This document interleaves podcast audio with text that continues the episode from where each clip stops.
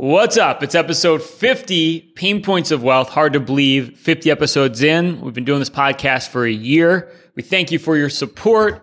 And as always, there is a lot going on right now in the economy, the stock market. We have the Delta variant still running rampant around the world. Is it going to slow the economy down? Is the big question on investors' mind. As we're recording this right now, the government's looking to pass trillions of dollars what impact is that going to have on the economy? What impact does that have on you?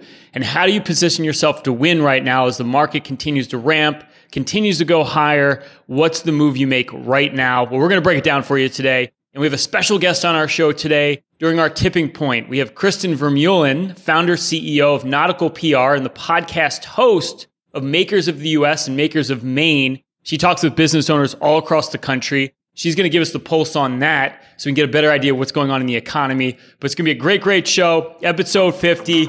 Let's hit the music. Let's get it started. Welcome to the Payne Points of Wealth, the podcast that addresses the pain points that come with creating, growing, and sustaining your wealth, giving you a multi generational perspective from three pains in a pod Bob Payne, the boomer Chris Payne, the millennial, and Ryan Payne, the generation somewhere in between.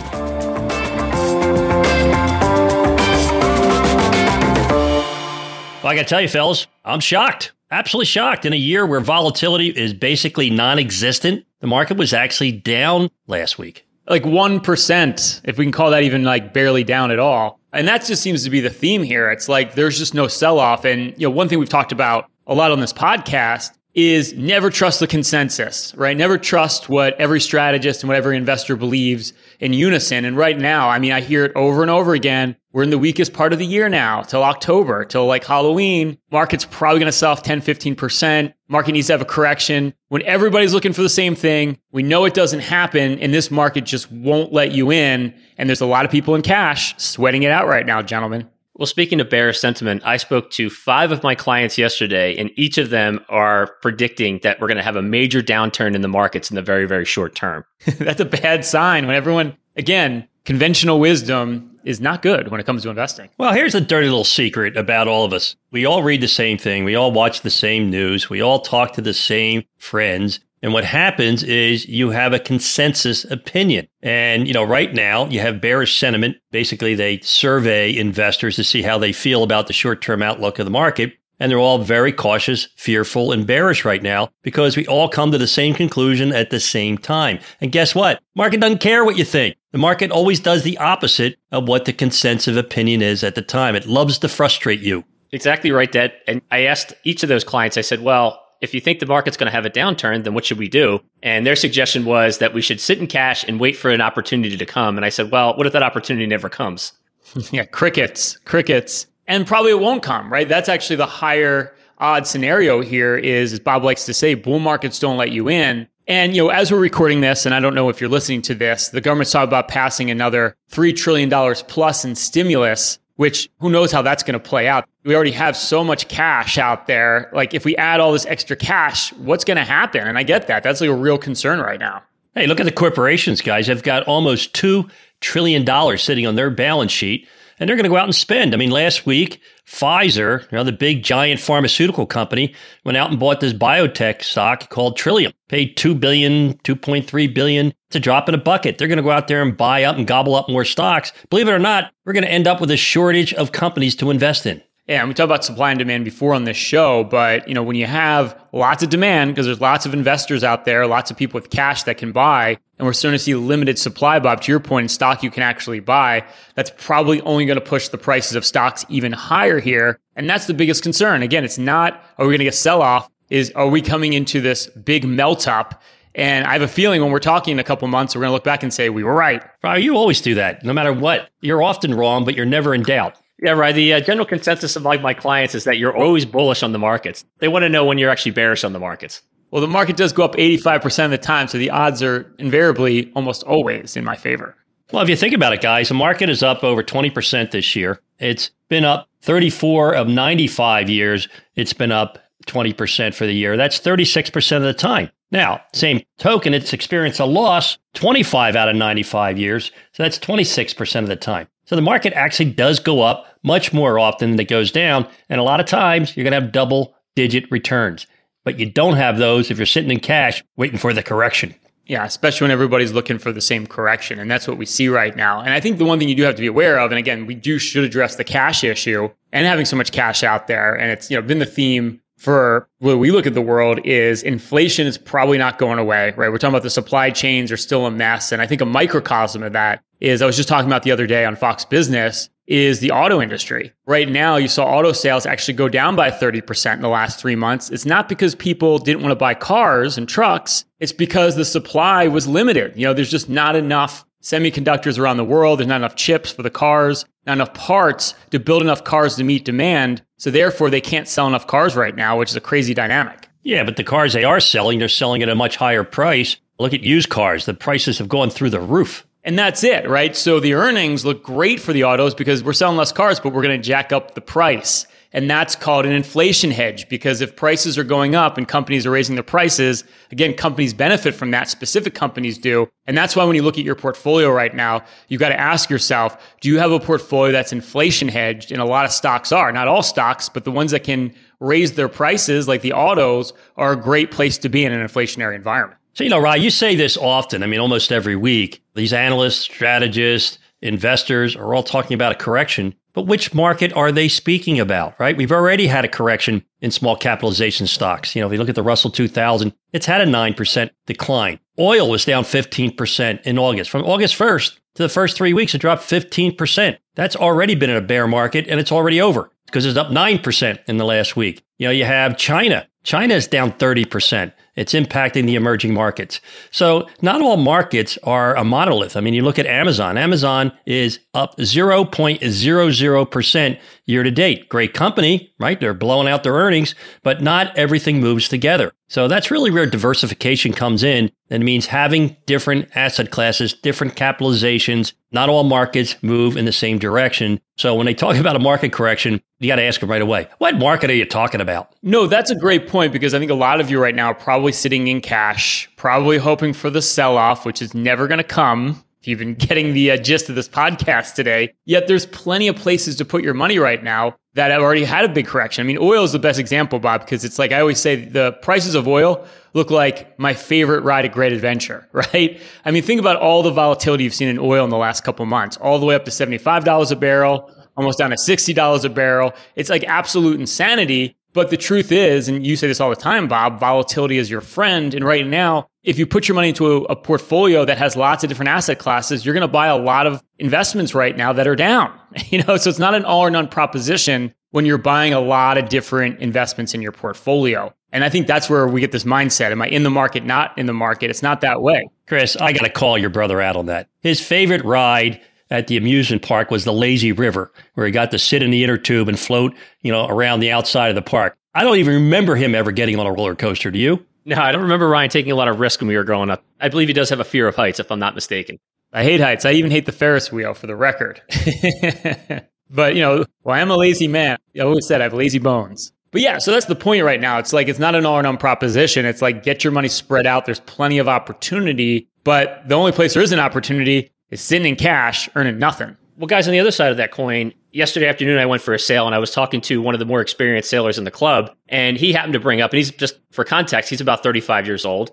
And he told me that he is not working right now. And I said, Well, what did you get a stimulus check? I said, Are you getting unemployment? He said, No, I quit my job.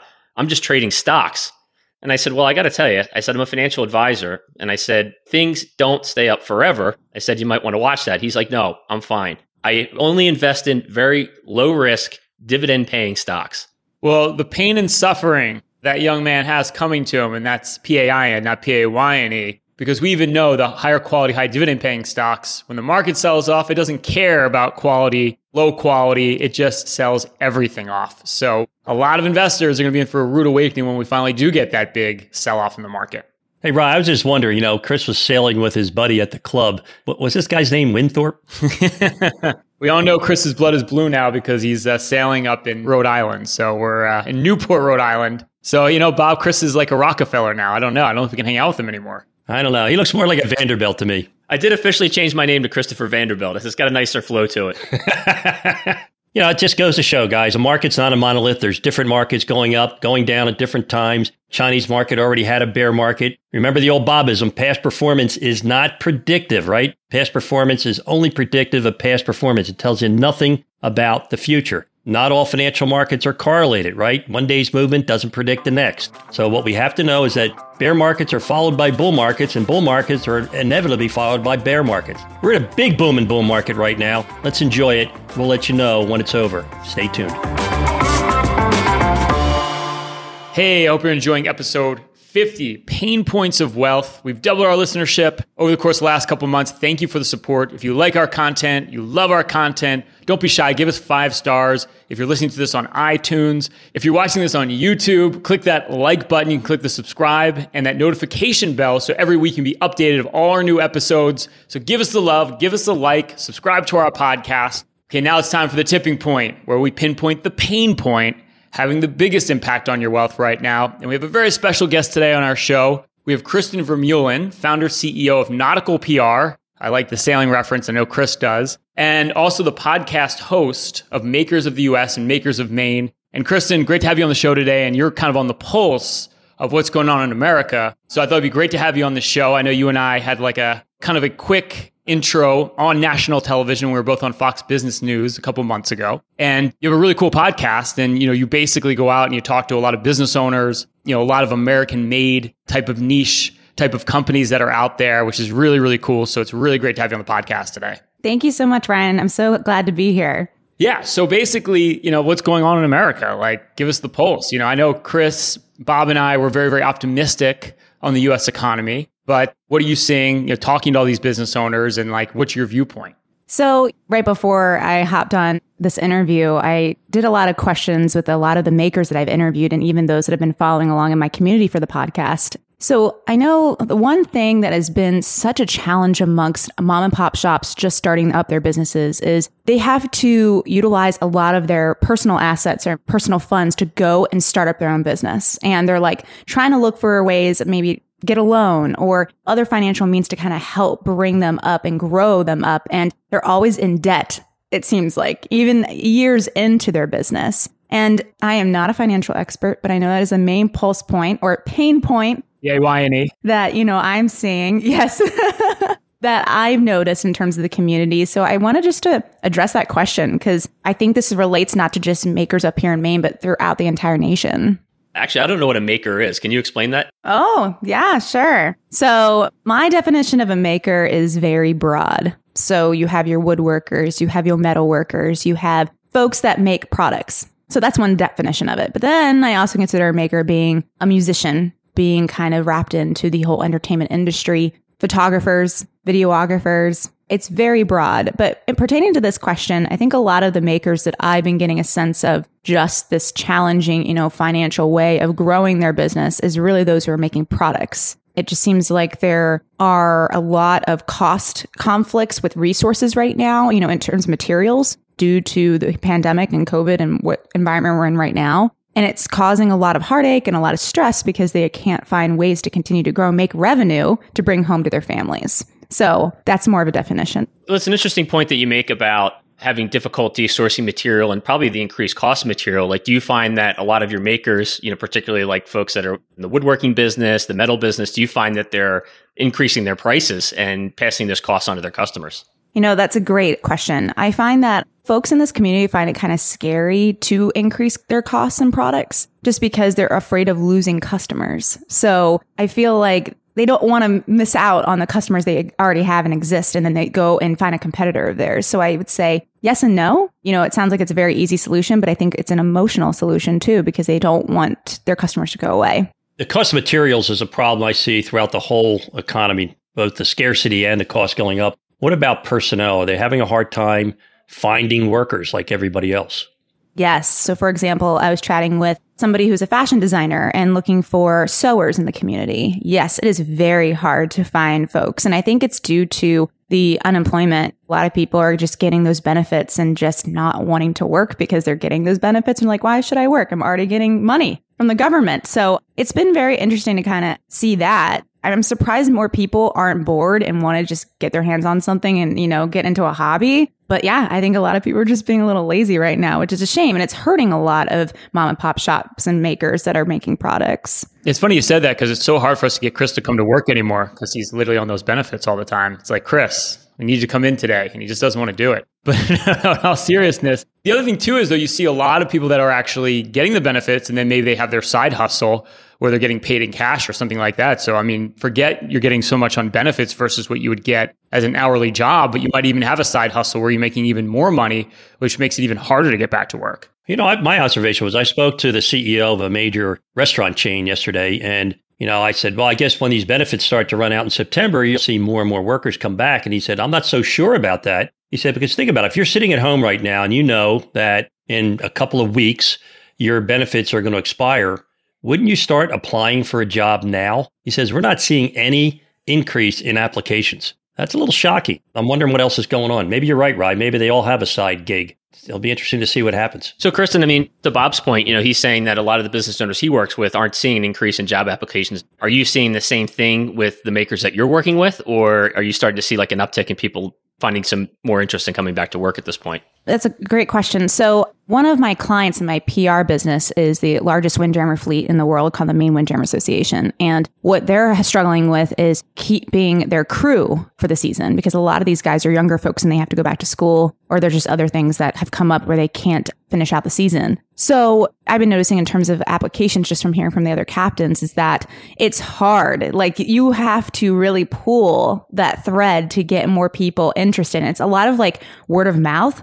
So people are just like posting on Facebook and Instagram being like, Hey, we're looking for a deckhand or whatever position they're looking for. And they're like, oh, well, my daughter can do it maybe for like a month. So it's like very, very word of mouth. I mean, I can only imagine what like the recruiter programs are looking like right now, like, you know, Zip Recruiter and all this stuff, because they're probably not doing well in terms of like vetting applicants to corporations or even small businesses right now. Well, you know what, Kristen, I have to tell you, I'm a pretty competent sailor and I've become very unhappy with the management of the firm that I work for. And I'm definitely looking for a job on a windjammer. So can I send you my resume? yes, please, Chris. Chris will work for $6 an hour if it's on a windjammer. It's the best part about a big boom and bull market ride. We can get rid of the dead weight in the company. Finally. This podcast is more useful than we thought. And, you know, Kristen, we know you're a sailor and Chris is a sailor. I would just love to see a sailing contest between the two of you to see who's actually more competent. So I put my money on you, Kristen, for sure. I don't know about all that, man. I mean, Chris is sailing on foils. That's a big deal. he thinks he's a big deal because he's on foils. But no, I think this is actually a really, really important theme. This is something that we've talked a lot about, and I don't think it's being addressed enough. Is we're going into a labor shortage, right? I mean, even when those unemployment benefits come off next month, there's way more jobs than people can fill them. So this is going to be really like a problem that's going to be continual, especially as we get into the end of the year and the next year. And here you are talking about businesses just not able to hire certainly, it sounds like from what you're saying, Kristen, the demand is there. Like these businesses do have business right now, a lot of business that they can be doing. Oh, yeah, for sure. I mean, I think a lot of people are hearing more about it with the restaurant industry, which of course is hurting tremendously right now. But when you hear it from like a small business making products or offering like a tourist excursion or something like that, they're hurting as well. And I know it's seasonal. So I think it's really what are they predicting for next year? Is it going to be the same thing? Is it going to be harder? And what's really interesting about the Windjammers is that they hire crew. A lot of it comes from out of the state. So it's been really interesting that they're trying to lean in and get more people locally here in Maine, and they're not really having much luck. So it's just been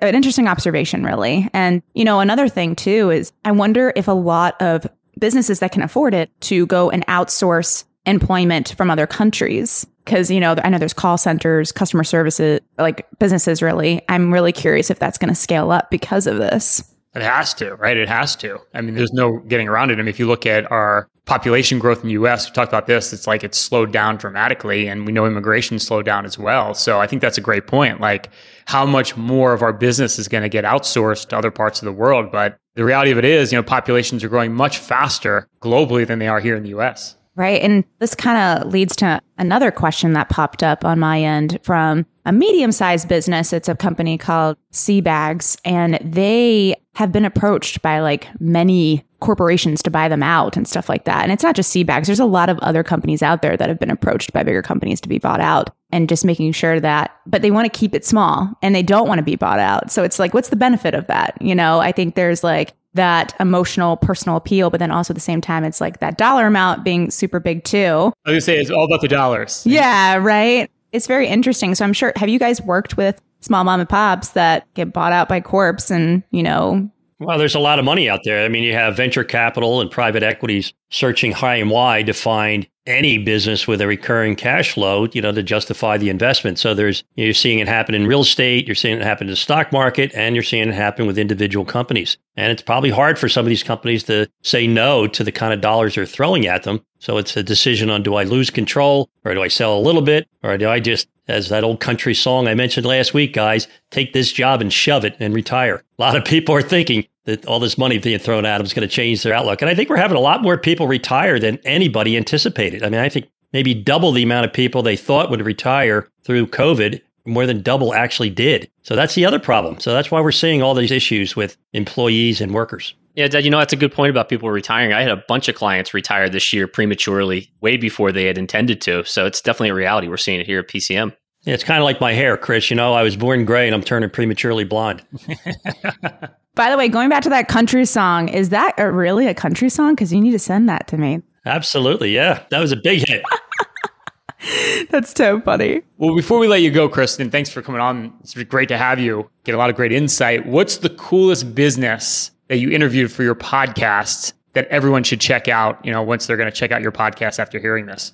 Oh, man. So, just as you probably don't know this, but I will relay that my podcast started as Makers of Maine. Now it's Makers of the US. So, one podcast that comes to mind when it comes to you know Maine makers is Nick Rossi. He's a renowned knife maker in Maine. He does everything from just slamming that hammer on the steel to sharpening the knife, making really nice engravings on the knives. He does the handles, the leather work, everything. And these knives are worth a lot of money. He does chef's knives, oyster knives. But what's really interesting about Nick is that he started with a passion back in like the 90s of watching these action packed kung fu fighting type of sword movies and was like, I want to make knives. And you know, he didn't go to school for it. He actually was taught by other knife makers in the area that have been doing it for so long. And he's just scaled up his skills. He's done a fabulous job. He's well known throughout the nation now. So I was very, very excited and honored to interview him. But I'm also very excited to be launching my Maryland series as well as my Washington series. I'll actually be going out to Washington at the end of the week to interview Bob Kramer, who's also another renowned knife maker and an organ maker. Who knew that organs were made in America? They are. So yeah, it's going to be great. But yeah, I would say that's probably one that comes to mind that just launched recently on the podcast. Very cool. I'm definitely going to check out that episode. Kristen Vermeulen, founder, CEO, nautical PR, and podcast host of Makers of the US and Makers of Maine. Great to have you, and thanks for your insights today. Really cool. Thanks, Ryan. I appreciate it. It was great talking to you guys. Bob, Chris, and I now have a collective 75 years helping individuals just like you with your planning and investing. This is literally what we do every single day. Everything you hear on this podcast, along with some due diligence of your own, can help you get ahead financially at any stage of your journey. But if you want a more hands on approach, and you've saved over $750,000 for retirement. Bob, Chris, and I will put together for you our total financial master plan. We'll do that with no obligation or cost. It's a full holistic review where we literally look at everything for you. We look at all the investments you own. We look at the fees you're paying. We look at tax optimization. We do a full income and expense report to figure out exactly what you're spending to make sure you're on track to being financially independent. Simply go to www.paynecm.com slash financial plan to see if you qualify for a free financial review. That's www.paynecm.com slash financial plan or click the link below to see if you qualify, again, for a complimentary financial review. Hope you're enjoying episode 50 Payne Points of Wealth. If you like our content, love our content, don't be shy. Click the like button, subscribe. If you're watching this on iTunes or listening to it on iTunes, give us a five star rating. If you're watching it on YouTube, click that like button, subscribe. If you click that notification bell every single week, you can be updated when we release our new podcast. Thank you for the love. We've doubled our listenership. It's a year into the podcast, and thank you for making it a success. All right, gentlemen, the hidden facts of finance, random financial facts that may surprise you or even shock you. Bob, in June, the median home price was a record 363,000, up 23% year over year, better than the S&P 500. Unbelievable, right? With all this money awash around the world, everything's being bid up, whether it's real estate, stocks, businesses, everything but gold actually. But it isn't better than the S&P because the S&P pays a dividend. Last I checked, every month I'm paying real estate taxes, I'm paying utility bills. A home's great, but it's a place to live. As an investment, I'll take the S&P 500 any day of the week. Preach it, Bob. Preach it. I couldn't agree with you more. And I like to buy a house for 363000 in New York here. I know they can get you a down payment, but I digress. Hey, what's, you know, five square feet? yeah, five square feet for 363000 You can almost fit your, your whole body inside the apartment. But anyway, Chris, the US isn't the only country investing in infrastructure. India just promised to spend 1.3 trillion on infrastructure and China has been consistently investing in infrastructure even before the pandemic, especially in areas like green energy and digital networks. Well, you know what? I know Dad likes the S&P 500, but I really like the emerging markets just because it's really cheap right now, pays a dividend. It's one of the fastest growing populations in the world. They're becoming more efficient by investing in their infrastructure, and just overall, it's a great place to be with regards to your money. Go global. Chris Payne said it first. Bob, investors tend to become myopic during a bubble and believe only a small universe of stocks are attractive. Innovation and disruption themes have become the cornerstones of speculative growth investing in the US during this current bubble. However, France, not exactly the hotbed of innovation and disruption, is outperforming the NASDAQ so far this year. The MSCI France index has returned 19.5% year to date, while the NASDAQ has only returned 13.8 as of this recording. Who would have thunk it, Rye? You know, France is thumping the NASDAQ here in the US, but you know what? Most of us have a home bias when it comes to our portfolio, and it's just not U.S. citizens. Uh, I read an article years ago about this billionaire from Taiwan, and his financial advisor said, You need to diversify. You've got all your money in Taiwanese blue chip stocks. And he says, What do you mean? Diversify where? He said, Like places like the United States. He said, Oh, I don't want to do that. That's too risky. So, you know, China looking at Taiwan right now, maybe taking it over someday. I don't know which country's more risky. I think I'll take the good old US of A but, you know, it's not a bad idea to have some money spread around the world. I'd rather drink French wine than be on the internet. So that's why I'm voting for France here. But that's just my viewpoint of the world. Chris, states with full vaccination rates above the national average of 51% posted a 0.8% employment gain in July, whereas states below the vaccination rates trailed with employment increases of only a half a percent in July. Sounds like everyone should get vaccinated. Well, I'll tell you what, Rye, I'm always more excited to go to work when I'm feeling good rather than going to work when I'm feeling sick. So it's no surprise there that states with higher vaccination rates are more gainfully employed. Yeah, well, I think this Delta variant has actually forced a lot of people that weren't going to get vaccinated to get vaccinated. And I suspect we're going to see a lot of these COVID cases come down dramatically over the course of next month, just like they did in the UK. That's my optimistic take. All right, gentlemen, another great show. If you like our podcast, love our podcast, subscribe, click the like button. As always, stay loose and keep an open mind. Thanks for listening to The Payne Points of Wealth. Hopefully, you found the ideas discussed in this episode valuable and useful for your own financial journey. You can find out more about Bob, Brian, and Chris's firm, Payne Capital Management, at bebullish.com or through the contact information found in the description of this episode in your podcast player or app. Join us next week for another episode of The Payne Points of Wealth, brought to you by Payne Capital Management. Information provided on today's show is provided for informational purposes only and does not constitute investment, tax, or legal advice. Information is obtained from sources that are deemed to be reliable, but their accuracy and completeness cannot be guaranteed.